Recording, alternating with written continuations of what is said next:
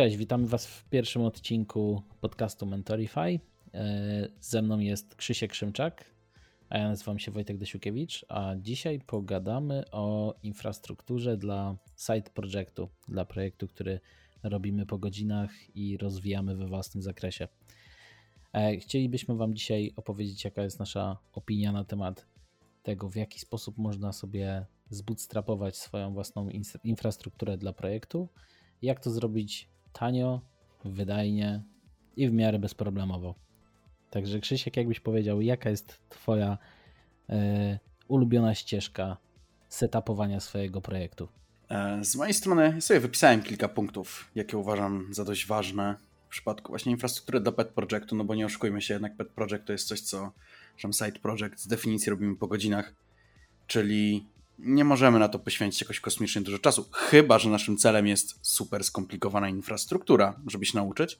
Ale jeżeli klepiamy sobie aplikację, no to to musi być moim zdaniem tanie, bezpieczne, łatwo rozszerzalne, łatwo utrzymywalne i proste w obsłudze. I w tym momencie, mm, z mojej perspektywy, no ja jestem dotnetowcem, więc e, jakby na to nie patrzeć, tak pójdę tam podświadomie w stronę Ażura. I właśnie na Ażurze taką, taką ścieżkę sobie no, zbudowałem już w tej chwili nawet przygotowałem sobie pliki terraformowe, które mi odpalają taki side project jedną, jedną komendą. Mm, to znaczy całość w taki czy inny sposób hostuję sobie na Azure DevOpsie z uwagi na to, że pozwala mi mm, na hostowanie, tak jak na przykład GitHub czy GitLab repo, wiadomo, za, za darmo, ale jednocześnie ma bardzo fajnie przygotowane pipeliny. I patrząc na to, że jestem dotnetowcem, jak już mówiłem, są one bardzo fajnie zintegrowane z Azurem. I w tym momencie na Azurze taką aplikację trzymam sobie w App Service, który jest spięty z jakąś potrzebną mi aktualnie bazą danych, czy to będzie MS SQL, czy Postgres, czy coś takiego. I dzięki temu w pipe z Azure DevOpsa bez problemu jestem w stanie zdeployować taki projekt, mieć nawet taką namiastkę e, Continuous Delivery. A u Ciebie Wojtku, jak to wygląda? U mnie wygląda to trochę inaczej, a można powiedzieć nawet, że zupełnie inaczej, dlatego że z .NETem nie miałem nigdy do czynienia, bardziej jestem tutaj ze świata PHP-owego i frontowego. E, to u mnie pierwsze skrzypce gra tak naprawdę DigitalOcean, jeżeli chodzi o mm, przetrzymywanie e, aplikacji na jakimś serwerze, to z reguły wybieram właśnie DigitalOcean. Bardzo długo e, testowałem Buddy jako rozwiązanie do CI/CD ale z uwagi na koszty e, dla takiego projektu, który robisz gdzieś po godzinach bardziej hobbystycznie niż, e, niż zarobkowo, to przerzuciłem się teraz na jakby własne rozwiązanie, które sobie napisałem i e, działa to całkiem spoko. Nie jest to jakiś skomplikowany pipeline, tak jak z reguły to bywa przy większych projektach. Dlatego wystarczy mi jakiś zwykły skrypt baszowy, który ogarnia mi całość, całość procesu ale mówisz o skrypcie baszowym. To taki przykład. Kiedyś sobie, nie pamiętam czemu miałem jakiś, jakąś aplikację, którą deployowałem na jakąś maszynkę, do której się mogłem zalogować tylko przez jakiś tam panel webowy. Nawet nie miałem żadnego SSH do niej, nic, nic takiego. No i kombinowałem w jaki sposób sobie tam zrobić szeroko pojęte automatycznie dostarczanie tego kodu. Na szczęście aplikacja była chyba Node.jsowa, więc na szczęście nie trzeba było tego budować i, i rozwiązałem to w taki sposób, że napisałem sobie skrypt w PHP, który jedyne co robił, to dostawał strzała i robił, wy, wy, wykonywał na, na maszynce git fetch, git pull. I w ten skrypt strzelały mi webhooki z GitHuba, które po każdym wypchnięciu kodu robiły strzał do tego skryptu, on ściągał nowy kod i w ten sposób deployowałem aplikację. Tak jak już mówimy o ręcznym rozwiązaniu. No tak, właśnie generalnie w moim przypadku wygląda to w miarę, w miarę podobnie. E, póki co nie ma jakichś większych e, skomplikowanych procesów e, przy, przy takim deployu, więc jest to dla mnie rozwiązanie wystarczające, a jest o tyle fajne, że jest darmowe i w miarę proste, więc jeżeli potrzebuję coś zmienić, to, to też nie muszę się przekopywać przez jakąś dokumentację i uczyć jakiegoś rozwiązania, po prostu zmieniam wszystko tak, jak, tak jak tego potrzebuję. No tak, ale w tym momencie u Ciebie to działa głównie dlatego, że w PHP nie jest językiem, który się kompiluje, nie? Ale w tym momencie na przykład testy. Odpalasz jakiekolwiek testy w tym wszystkim? Mm, tak, odpalam testy, no. E, wiesz, to generalnie można powiedzieć, że jakby PHP się nie kompiluje, natomiast to nie oznacza, że mój skrypt robi tylko to, że wchodzi sobie na serwer, robi sobie pula, no i nara. Tak to nie, okay. tak to nie wygląda. Wygląda to mniej więcej w ten sposób, że wykonuje się dokładnie taki sam proces, czyli jest zaciągane, zaciągany kod źródłowy z repo, natomiast jest on zaciągany do specjalnego katalogu, w którym odpalają się testy i dopiero w momencie, gdy testy się odpaliły i rezultat jest jakby prawidłowy, no to następuje e, zbudowanie na przykład w aplikacji frontowej, bo to też nie zapominajmy o tym, że budują się, e, buduje się aplikacja frontendowa. No i w momencie, gdy wszystko jest gotowe, no to ja dostaję taki, taką informację, że mogę sobie podmienić katalog czyli nowa, nowa wersja mojej mhm. aplikacji mhm. jest w nowym katalogu o takiej takiej nazwie. Jeżeli uważasz, że wszystko jest już gotowe, no to po prostu podmień sobie katalog i, i tylko wiesz, i całość już działa na nowym katalogu. No kułam, czyli to jest nadal mm, cały tak jakby pipe, tylko że nie zbudowany w jakichś tam YAMLach i GitHub Actions, czy właśnie Azure DevOpsie, tylko w jakimś tam jednym na przykład skrypcie. Tak, dokładnie. dokładnie. Mhm. A ty jak w tym momencie radzisz sobie na przykład z migracjami? Jeżeli masz migrację do wykonania? Znaczy migrację też jestem w stanie od, odpalić sobie z poziomu SSH. Także tutaj nie ma problemu, jeżeli chodzi o odpalenie migracji. Ja mam po prostu dokładnie tak jak ten osobny krok w, w, w aplikacji, który po prostu buduje mi te migracje z .NET GE generuje i potem odpala na jakiejś bazie. A co myślisz, Krzysiek, o rozwiązaniach typu Heroku? gdzie tak naprawdę zakładając sobie konto w Heroku, otrzymujesz zarówno serwer, jak i cały mechanizm e, wypuszczania nowych wersji, releasowania nowych wersji aplikacji. E, dla niewtajemniczonych wszystko polega na tym, że po założeniu konta podpinacie do swojego projektu e, repozytorium na Gicie i o ile wasz projekt nie jest bardzo, bardzo specyficzny, to całość releasowania waszej aplikacji dzieje się wprost automatycznie w momencie, gdy robicie pusha na wskazany w konfiguracji branch. Co Krzysiek myślisz o takich rozwiązaniach? Mm, ale wiesz co, w tym momencie w przypadku Azura mam bardzo podobne rozwiązanie, bo o ile z jednej strony mogę sobie w taki czy inny sposób zbudować od czystego pipa, mam pustego YAMLa i mogę go sobie skonfigurować dowolnie, tak jest masa takich potencjalnie właśnie gotowych rozwiązań, gdzie właśnie pierwszym krokiem podczas budowania takiego pipa jest wskazanie repo. No i w tym momencie wskazujesz repo, jakiś skaner się odpala w tle, który analizuje jak, co to za repo, jakim języku napisane i, pod, i proponuje ci już gotowy właśnie przygotowany pipe, który nie wiem, odpali builda, e, puści testy i, i tak dalej, i tak dalej. Więc ja jestem jak najbardziej za mi się to o tyle, że mi się to podoba tak długo jak docelowo i tak mam nad tym kontrolę. Czyli jak właśnie w przypadku na przykład Azure DevOpsa, gdzie tak naprawdę całe to rozwiązanie koniec końców generuje mi YAMLa, do którego potem jak go potrzebuję, to go zmienię. I w tym momencie to jest trochę problem, który mam też, znaczy coś rozwiązanie ala, ala Heroku, tylko że sam Netlify. No, masz, od Netlify'a masz CMS-a, albo też masz właśnie hosting. I, I on potencjalnie dokładnie to robi. To, co mówisz, że on po prostu analizuje to repo je odpala. Tylko z tego, co ja kojarzę, to w przypadku Netlify'a nie można się dobrać do tych, do tych kroków, które się mają odpalić.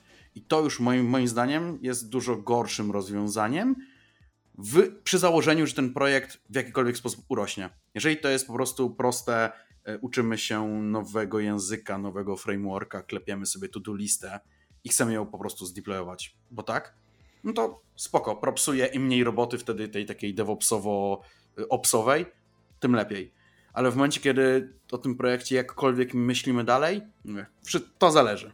No. Znaczy jest to na pewno e, mniejsza elastyczność. Ja z Heroku e, też w zasadzie e, bawiłem się tylko w przypadku mniejszych aplikacji. Nigdy się nie zastanawiałem nawet, żeby użyć Heroku do aplikacji, która miałaby być skalowalna w jakikolwiek sposób. Więc do jakiejś takiej zabawy i rozpoczęcia przygody, właśnie tak jak mówimy tutaj z, pipeline, z pipeline'ami, czy w ogóle z całym procesem releasowania aplikacji, to wydaje mi się, że to jest bardzo wygodne E, rozwiązanie. A powiedz mi jeszcze, mm, bo generalnie Azure DevOps, e, on nie dostarcza tobie serwera, prawda? On dostarcza tylko narzędzie, które pozwala zrealizować jakiś pipeline i zrobić deploy na serwer. Build serwer dostarcza. Znaczy, e, czekaj, no musi, ale czekaj, no właśnie rozróżnijmy to. Jeżeli mówisz o serwerze, na który zdeployujesz aplikację, nie. Ale jeżeli mówisz o serwerze, na którym uruchomisz te wszystkie pipy, to tak, w darmowej wersji tam jest, strzelam, 1300 minut, 1600 minut, coś takiego miesięcznie za darmo ich niego build serwera, czy sobie wybierzesz, żeby to był Windows, czy Ubuntu, czy mają tam ileś, czy, nie wiem, czy Maki w sumie są. Musiałbym, musiałbym bym sprawdzić. Jest ileś tam możliwych y, build serwerów, które ci dadzą po to, żebyś sobie to odpalił, przeszedł, odpalił pipy i wykonał wszystkie kroki. Ale serwera takiego do zdeployowania nie, to musisz sobie w taki, taki czy inny sposób samemu Mm, samemu gdzieś zorganizować. To wydaje mi się, że dla osób jakby mniej doświadczonych z tematami właśnie takimi serwerowymi, backendowymi, to jednak Heroku będzie wygrywało właśnie z uwagi na to, że oni dostarczają również serwer, na który leci deploy, a nie tylko, a nie tylko serwer, na którym można wykonać cały proces. Więc to jest, wydaje mi się, rozwiązanie troszeczkę bardziej e, prostsze po prostu dla osób, które są mniej doświadczone. Mm, tak, dokładnie, dokładnie. A dla właśnie w ramach konkurencji dla Heroku, to co wspomniałem o Netlify, tam jest to rozwiązanie tylko stricte frontendowe i w tym momencie jak się uczysz, nie wiem, nowego Angulara albo Vue, albo się bawisz po prostu jakimś tam SPA i tak naprawdę nie masz backendu, no bo w tej chwili jest taka ilość przeróżniastych API, z którymi możesz się zintegrować z tego frontendu, no, że nie musisz mieć tego backendu postawionego swojego. Zawsze sobie znajdziesz jakieś źródełko danych, z którym pogadasz po to, żeby wyświetlić przykładowe informacje w technologii, której się dopiero uczysz. No to w tym momencie Netlify tak, jest jeszcze nawet prostsze, bo w tym momencie po prostu podajesz mu repo i mówisz leć. I on ci po prostu buduje i wyświetla od razu aplikację frontendową w ciągu na 100 sekund. A to już tak tylko na, na zakończenie dodam, że na DigitalOcean też od, nie, od jakichś paru miesięcy jest dostępna opcja tak zwanych apps, gdzie możesz sobie właśnie stworzyć własną aplikację, pod, pod, podpiąć po prostu pod nią repo z GitHuba i reszta już też się dzieje całkowicie automatycznie, więc e, widać, że się e, tworzy coraz więcej tego typu rozwiązań, żeby po prostu ułatwić próg wejścia nowym deweloperom e, w świat DevOpsu. Tak mi się przynajmniej wydaje, że tak jest, takie jest założenie. No, Dokładnie, wygląda to trochę jako taki trend po to, żeby jednak ułatwić robotę. Wiesz, z drugiej strony, gdybyś e, dostał do wykonania jakiś prosty tutorial pod tytułem ng build czy coś takiego, żeby wyświetlić to-do listę, a tak naprawdę pod spodem musiałbyś zamówić sobie w serwerowni wirtualną maszynę, skonfigurować, oprogramować, ustawić routing i tak dalej, i tak dalej, no to myślę, że dużo osób by się zniechęciło na tym etapie, nie? Dlatego trzeba to to ten początek trzeba moim zdaniem ułatwiać maksymalnie jak się tylko da. Bo na początku bardzo często nie chodzi o to, żeby się kopać z infrastrukturą, nie? Tak, dokładnie. W szczególności jak nie wiesz, jaki będzie przewidywalny ruch i tak dalej. Nie, masz bardzo dużo niewiadomych na samym początku takiego projektu.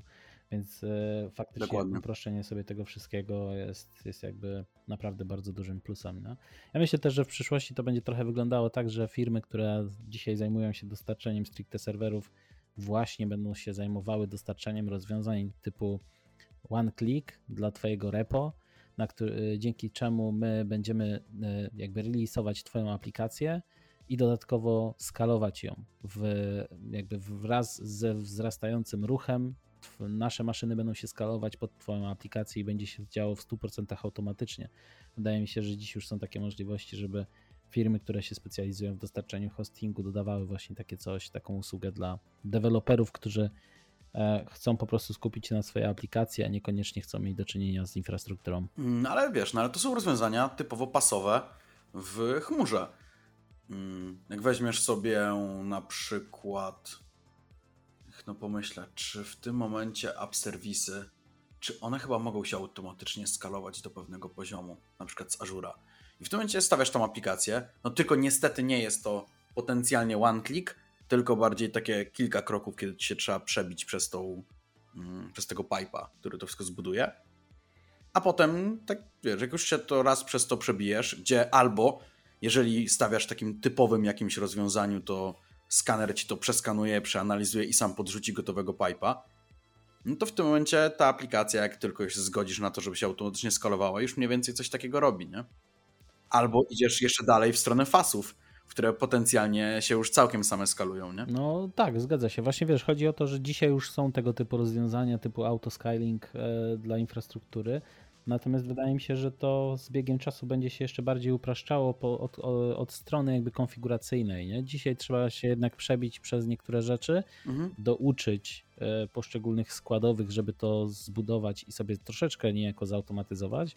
Mhm. A wydaje mi się, że, że to będzie szło wszystko w tą stronę, że będziesz miał po prostu takiego typowego one-clicka e, i nie będziesz musiał się totalnie znać na tym, jaki serwer, jaka wydajność. Po prostu robisz aplikację, skupiasz się na jej wydajności, a nie na wydajności infrastruktury. Tak mi się przynajmniej wydaje, że możemy się w takim świecie za jakiś czas odnaleźć. Mhm. Dokładnie. Zgadzam się jak najbardziej. No dobra, słuchaj, ja myślę, że, że na tym możemy zakończyć. Także dzięki, że nas wysłuchaliście. Jeżeli macie jakieś pytania, to zachęcamy Was do odwiedzenia naszego Discorda.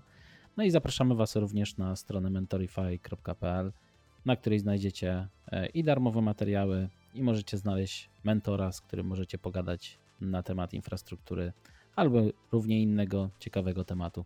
Dokładnie. I zachęcamy do pozostawienia maila na stronie www.mentorify.pl. Dzięki temu będziemy informować Was o następnych podcastach, o darmowych materiałach i o kilku jeszcze ciekawych akcjach, które planujemy w przyszłości. To do usłyszenia w kolejnym odcinku w poniedziałek. Tak jest. Do usłyszenia. Trzymajcie się ciepło.